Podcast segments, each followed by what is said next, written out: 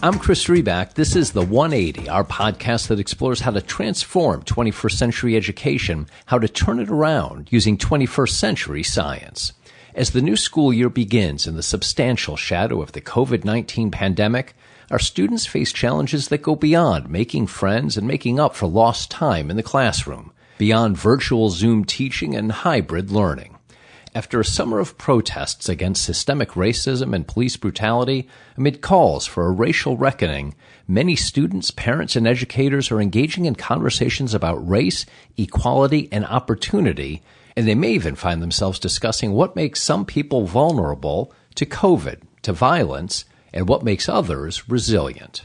That's just part of what makes today's conversation with Margaret Beale Spencer so timely because human vulnerability, resilience, and context are concepts that Professor Spencer has spent her career studying and addressing. Some background. Professor Spencer is the Marshall Field IV Professor of Urban Education in the Department of Comparative Human Development at the University of Chicago. Her career spans more than 30 years, during which she has authored well over 100 published articles and chapters. In fact, we found our conversation with Dr. Spencer so meaningful, we're bringing it to you in two parts. This first part covers her personal history and the kinds of resources and support that not only fueled her resiliency, but informed her work and views. Before we begin, though, I want to tell you about another podcast called Notes from the Backpack. It's brought to you by National PTA and hosted by Helen Westmoreland and LaWanda Toney. Helen heads PTA's Center for Family Engagement and has a two-year-old daughter. LaWanda is PTA's Director of Communications and has a seven-year-old son. Together, in each episode of Notes from the Backpack, they invite an expert to the show and address a topic related to children's learning, development, and success in and out of school. This season, they're tackling questions we need to know the answers to, including how do I choose online resources that will actually support my kids during school closures? How can I help my child get the assistance they need to thrive right now? And how do I talk with my kids about some of the bigger issues of 2020, like racial justice and the upcoming election? Notes from the Backpack has listeners in every state and in more than 55 countries. If you're not already listening, you should be. Check out Notes from the Backpack wherever you listen to podcasts or at notesfromthebackpack.com. And one more item. If you like these conversations, I'd appreciate if you'd take a moment, go to Apple Podcasts or wherever you listen, and if you're so moved, leave a five star review. It makes a big difference in helping people find the podcast. Thank you. Here's my conversation with Margaret Beale Spencer. Professor Spencer, thanks so much for joining me. I appreciate your time. My pleasure, Chris. I very much appreciated the invitation uh, to share. Among the many areas that I want to discuss with you are three topics that I know are central to your work uh, human vulnerability, resiliency, and the power of context. And to start to understand them, um, I thought we should start with you how did you get here? I assume that your path was not a straight line. Most of ours is not. Well, that is correct. Uh, you're absolutely right. I am very appreciative of um, my history. Um, it was a modest history in terms of uh, resources, uh, but it was an enriched history in terms of the supports that I experienced, and the opportunity to understand who I am through the eyes of other people, and most notably my mother. Um, I was born and raised in Philadelphia, Pennsylvania. Um, my parents divorced uh, when I was about six, uh, but she really became a single parent of three little girls uh, by the time I was four years old. But by that time, you know, her stories and my other relatives' stories had been had become incredibly important to me. My um, mother uh, was the middle of five children. She had two older sisters and two younger brothers. Her father was the first uh, non-military uh, black deep sea diver off of uh, the Delaware River in Philadelphia. Hmm. And so that provided uh, her family with a little prestige and status because it was an unusual role for a black man to have at that time. Um, you know, we're talking about, you know, the early turn of the 20th century. He, you know, would have on this huge, you know, suit uh, with the large, um, uh, with you know, the large heavy metal suit, and uh, yes, people yes. would have pictures of him in, you know, black barbershops around the city. They would, you know, write articles about him.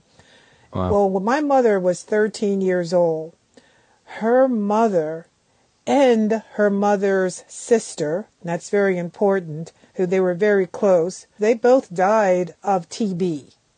Hmm. Tuberculosis, my mother's mother, my maternal grandmother, uh, passed, as well as her sister. And then one month later, in fact, Mother's Day morning, my mother's father had been called to work to, you know, go down into Delaware and to do whatever. Well, when they brought him up, he had he had expired. He was dead. And so hmm. that left literally within a one month period my mother and her four siblings orphaned. And because they, you know, had been living in Philadelphia, you know, uh, for for years, um, and my mother's and my mother's maternal aunt had also died with her mother, they really had no supports. She was, like I said, she would have been 13 years old. Obviously, as the as a girl, as a as a young girl at that age, it was it was traumatic. But they pulled together as a family and they managed. And my mother, you know, later she got married to my father, and uh, he was one of the uh, black men during that period who were uh, going into uh, Second World War uh, commitments, and it was pretty traumatic. And so I think today we would have called his reaction to it all more like PTSD, if anything, but it was difficult yeah. when he came home. The bottom line is that they divorced, but not before my mother had the three of us, and I was the youngest of three girls. Hearing about these stories of my mother's early uh, development hearing the stories uh, from my father's two brothers, and uh, he was the oldest of three sons, and then my mother's two younger brothers, hearing their stories about their experiences as black men in this country's uh, service um, was really enlightening to me. And so, for me, in many ways, uh, the concept of human vulnerability, and I define vulnerability as part of our human identity. That is, being aware of protective factors and assets, as well as risk factors and challenges, everyday challenges as you navigate life. So, in many ways, even though obviously as a child I wasn't aware of such concepts, they certainly were a part of my psyche. And so for me, that was the beginning of an awareness that, especially for children, you know, their human vulnerability and their, the balance between their needs versus their supports was a very, very uh, critical balance or imbalanced state. And that it was something that all humans, you know, are uh, burdened by. We're all human and we're all vulnerable. As we navigate space and time, we always need this balance uh, between the resources or the assets and given the risks, both the normative risk and, like my mother's, the non normative risks and challenge of losing both your parents. So, in many ways, Chris, I think I've always been uh, sort of um, primed, if you will, to understand the fact of human vulnerability.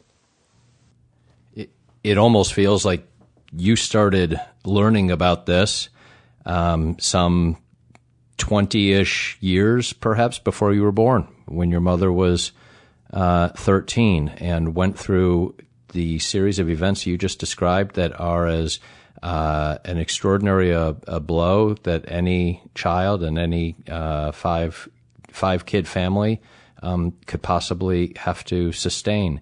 Um, I, am also taken by one of the things that you said at the at the very start, um, which was, and I'm paraphrasing here, that that your own upbringing um, that was was of limited resources but deep support and really differentiating so many of us would think well to be able to live through you know to, to be able to make it to be able to deal with human vulnerability um, well one needs deep resources. One needs a, a wide range of resources.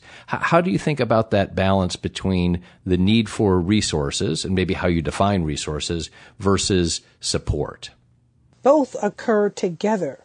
The challenge or the risk for for me and my sisters, given a mother who was doing all this on her own, uh, was that without her own mother and father's support, right? Because grandparents matter, was uh, a need to always acknowledge and recognize what she brought. For example, my mother was an avid reader. You know, mm. she loved to read. You know, she loved to do things. She, my mother, she could have been an engineer. She could fix anything. She understood electricity and physics at a level that I did not, I'm sure, ever, even in college. But she understand, understood it all and shared it with us. My mother, because she read to us all the time, um, and even though I was the youngest, because my sisters then were in school because they were older, um, I taught myself to read when I was three because the model that I always had was my mother reading to us and um, uh, uncles and aunts talking to us and expecting us, you know, to share our perspective and our way of thinking about whatever. Those were supports. Those were strong supports and they were strong models. So even though on the one hand there were challenges as, you know, risks, etc., but there were also these supports.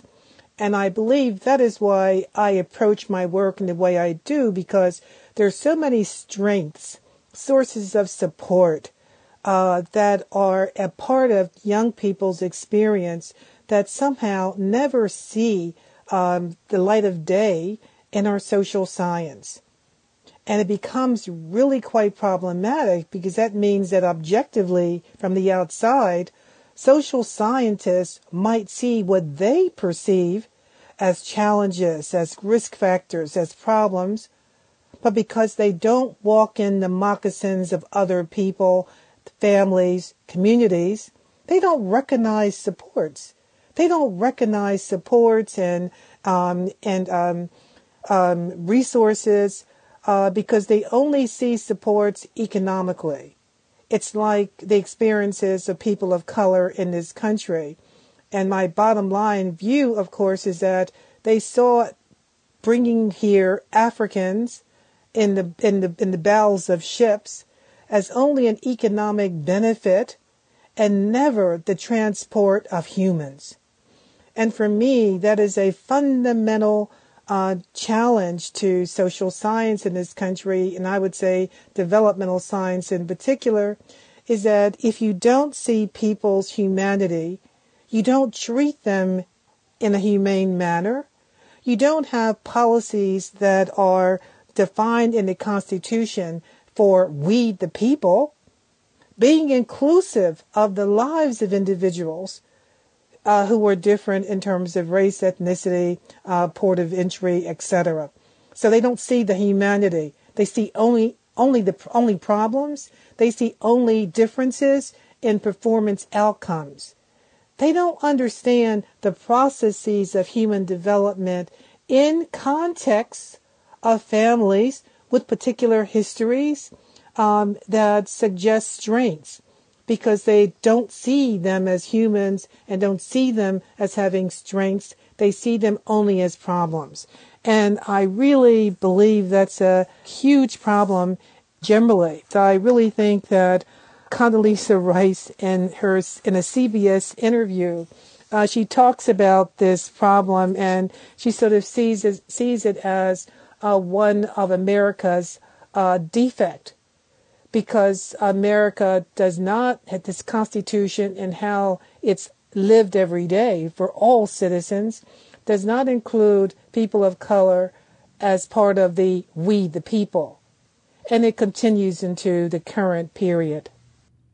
How are we in this current period? How are we seeing humanity as a society? I believe we continue to see humanity in a very limited way. And that humanity, if you will, perspective is inclusive of people who are white and privileged without acknowledging same. The way I like to describe the dilemma is that we look at people only in terms of uh, what they produce, in terms of in the science that means outcomes. If we're talking about achievement, if we're talking about family or community um, community wealth, we think about differences only in terms of those differences without acknowledging that the deck is always stacked against people who are not white. But there is no incentivizing of that, in essence, acknowledge reality. That so that's sort of what uh, Condoleezza calls this mark of uh, this uh, birth defect. You know, this country's birth was based upon those assumptions, if you will, that's never been acknowledged. So that you see these differences and you blame the victim for the underperformance without engaging in self interrogation and the history of injustices that is these United States of America in its Constitution, um, you know, proffering, if you will, certain perspectives about we the people, when we the people really means white people. And that's something that remains under interrogated, if interrogated at all. And I think that is the major problem that we are still settled with. But today is an opportunity because what COVID 19 has done is to demonstrate for us that if you have this 400 years of inequality, of inequities, in terms of how difference is treated and how certain individuals are, are supported and are privileged. When you have something like COVID-19, COVID-19 is a risk and a challenge for everyone, for all humans. But for certain communities, it's even more challenging. So when you look at the differentials in terms of race, ethnicity, and individuals who are succumbing, if you will, in terms of death uh, due to COVID 19, it also represents not just the current pandemic, it represents a history of inequality, a history of risk and challenge, which has generally been unacknowledged. And why it becomes part of the nation's psyche is because when you find those differences in outcomes, you don't acknowledge the history of privilege, the inequality that goes along with the privatization, if you will, of all things white. You simply look at the differences and you say, well, this group over here is not performing very well. It's due to something about them, their deficiencies, not the deficiency in the practice of we the people. You said that you see our times as an opportunity. Um, what's the opportunity, but maybe more specifically, what needs to happen to capture the opportunity? I think white people in this country um, really need to engage in um, some real candid self interrogation. And I really think that it may be uh, that white people need to white, help white people, those who are already, if you will, as youngsters call it, woke or aware of the inequalities that have existed in this country for the uh, past uh, several hundred years, uh, need to help other white people. Um, I think it's really important because I think that's a first step. Mm. Asking one's, you know, as a, asking one's black friends to do this work I don't think is appropriate because we don't know what happens in your houses. We, as black people, we don't know how issues of inequality are modeled and communicated. Now, let me explain to you why I say that. Yes, please. Because I always cared about the condition of kids, I planned to be a pediatrician. And so my undergraduate program of study was in pharmacy because I thought I could get all the pre-med courses, but I'd also know something about uh, the chemist, uh, about drug chemistry. So I'd be one up, if you will, in terms mm-hmm. of my medical studies. But I ended up uh, changing because I really felt as if, you know, it being a, being the only black woman in a in a class, entire class, and being being the only black be, uh, woman, being one of three black students, and uh, being one of five black uh, one of five women, I decided that I didn't want to go to medical school and deal with those gender and race differences again for another four years. And I needed to think about what I wanted to do, but I just did not want to have that experience again.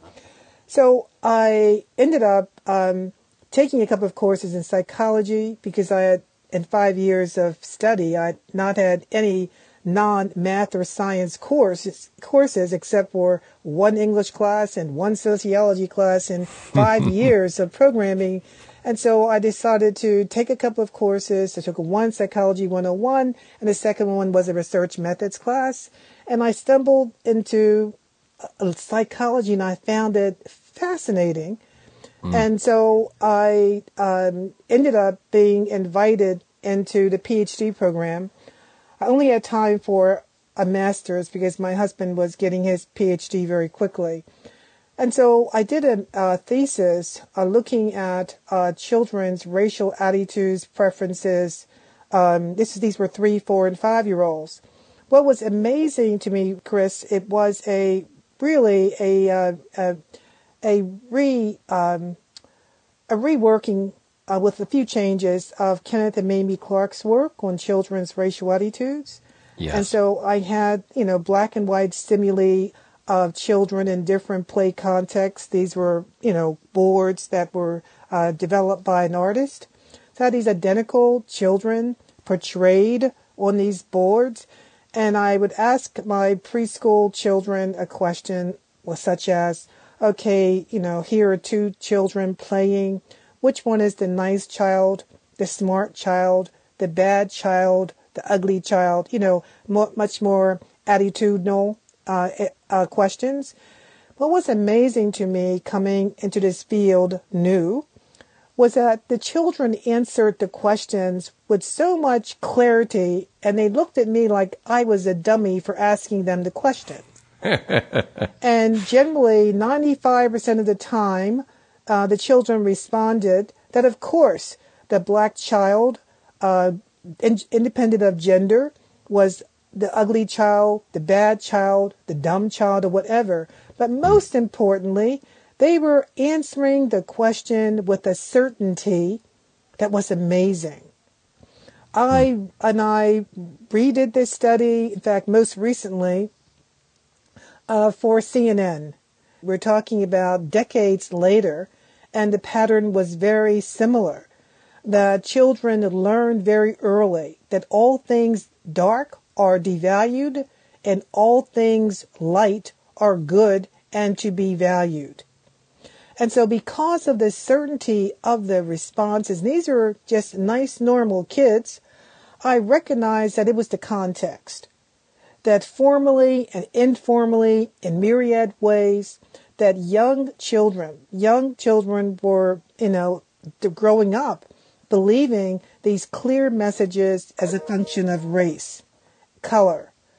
And so what I'm trying to share here is that I don't think because white folks don't know what happens in black homes in terms of unexpected strengths, right? That I shared that my mother's family had even though there were these difficulties, certainly the experiences that I had, and many other people of color, that's they are not those experiences are not really known when it comes to science conducted by um, white researchers. They don't know the strengths. So when we do our science, we look only for the problems. They don't look for the strengths. But given your hmm. question, in terms of what do we do, I think there's also significant variation in the white community. And so there are white people from families who are incredibly sensitive that whatever the source of their shared humanity beliefs um, might be, they have those beliefs. And I think they know more about what happens in families, how messages are communicated.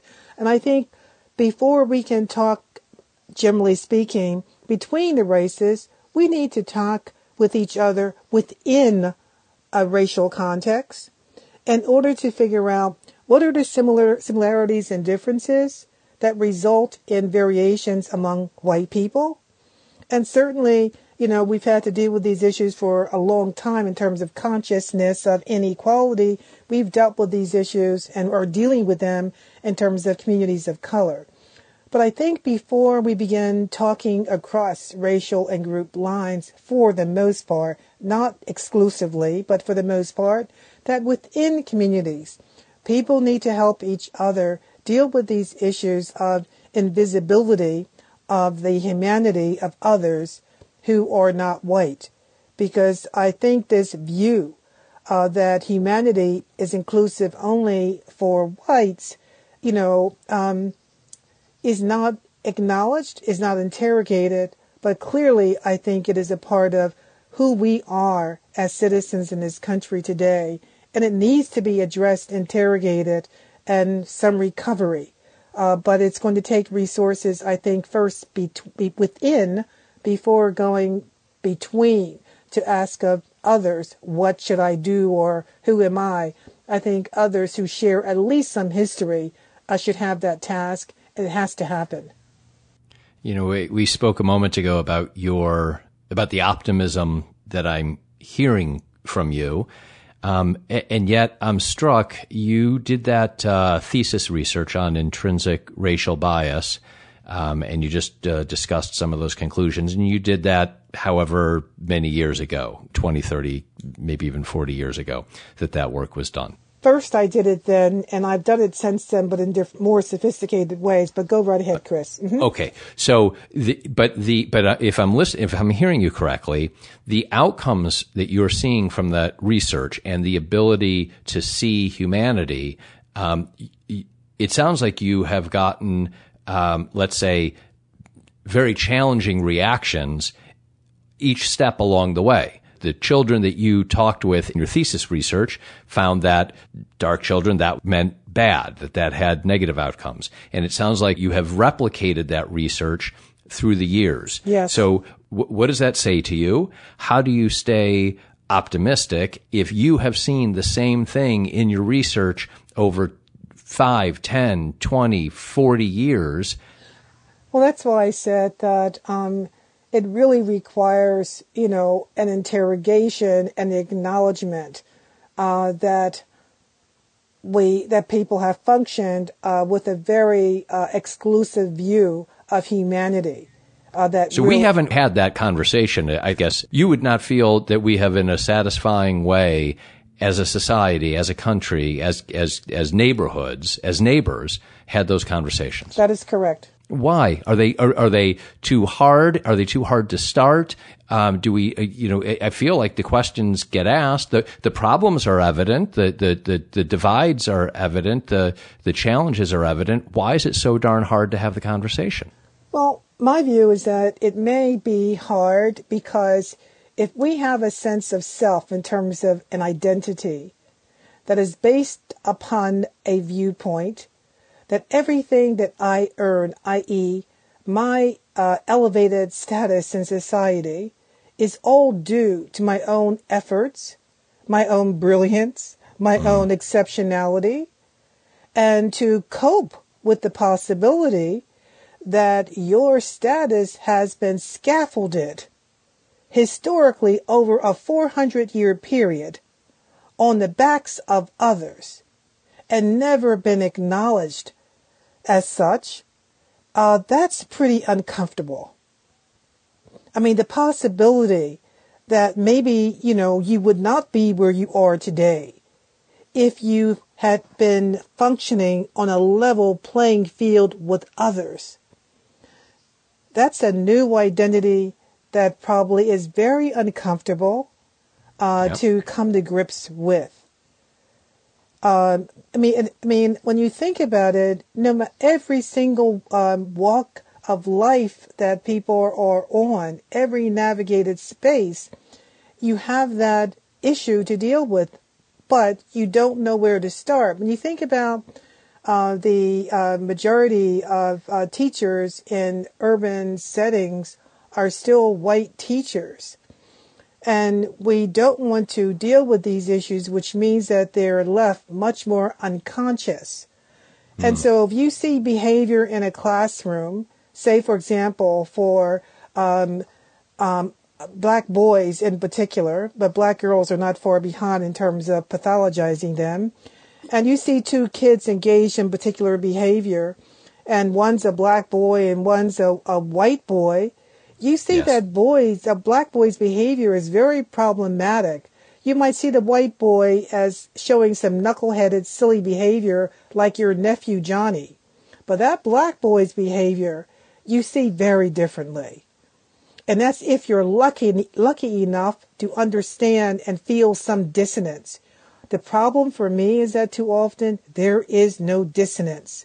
There is no consciousness that in fact that uh, that um, implicit bias is really going on, and that's why I'm saying that within the community, you know, of um, of white professionals and everyday people, there needs to be these discussions um, because you see them more than I would, and I think they that the support is there as well, uh, because without that, it's not going to happen because it is uncomfortable to have to question the self, to have to question, if you will, one's status that you think that you've earned, very uh, versus a status that you inherited uh, because of structured inequality experienced across generations.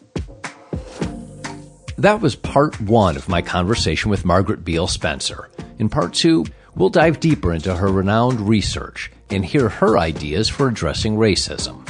For now, though, my thanks to Professor Spencer for joining and you for listening. To learn more about how to transform 21st century education using 21st century science, go to turnaroundusa.org. I'm Chris Riback. I'll talk with you soon.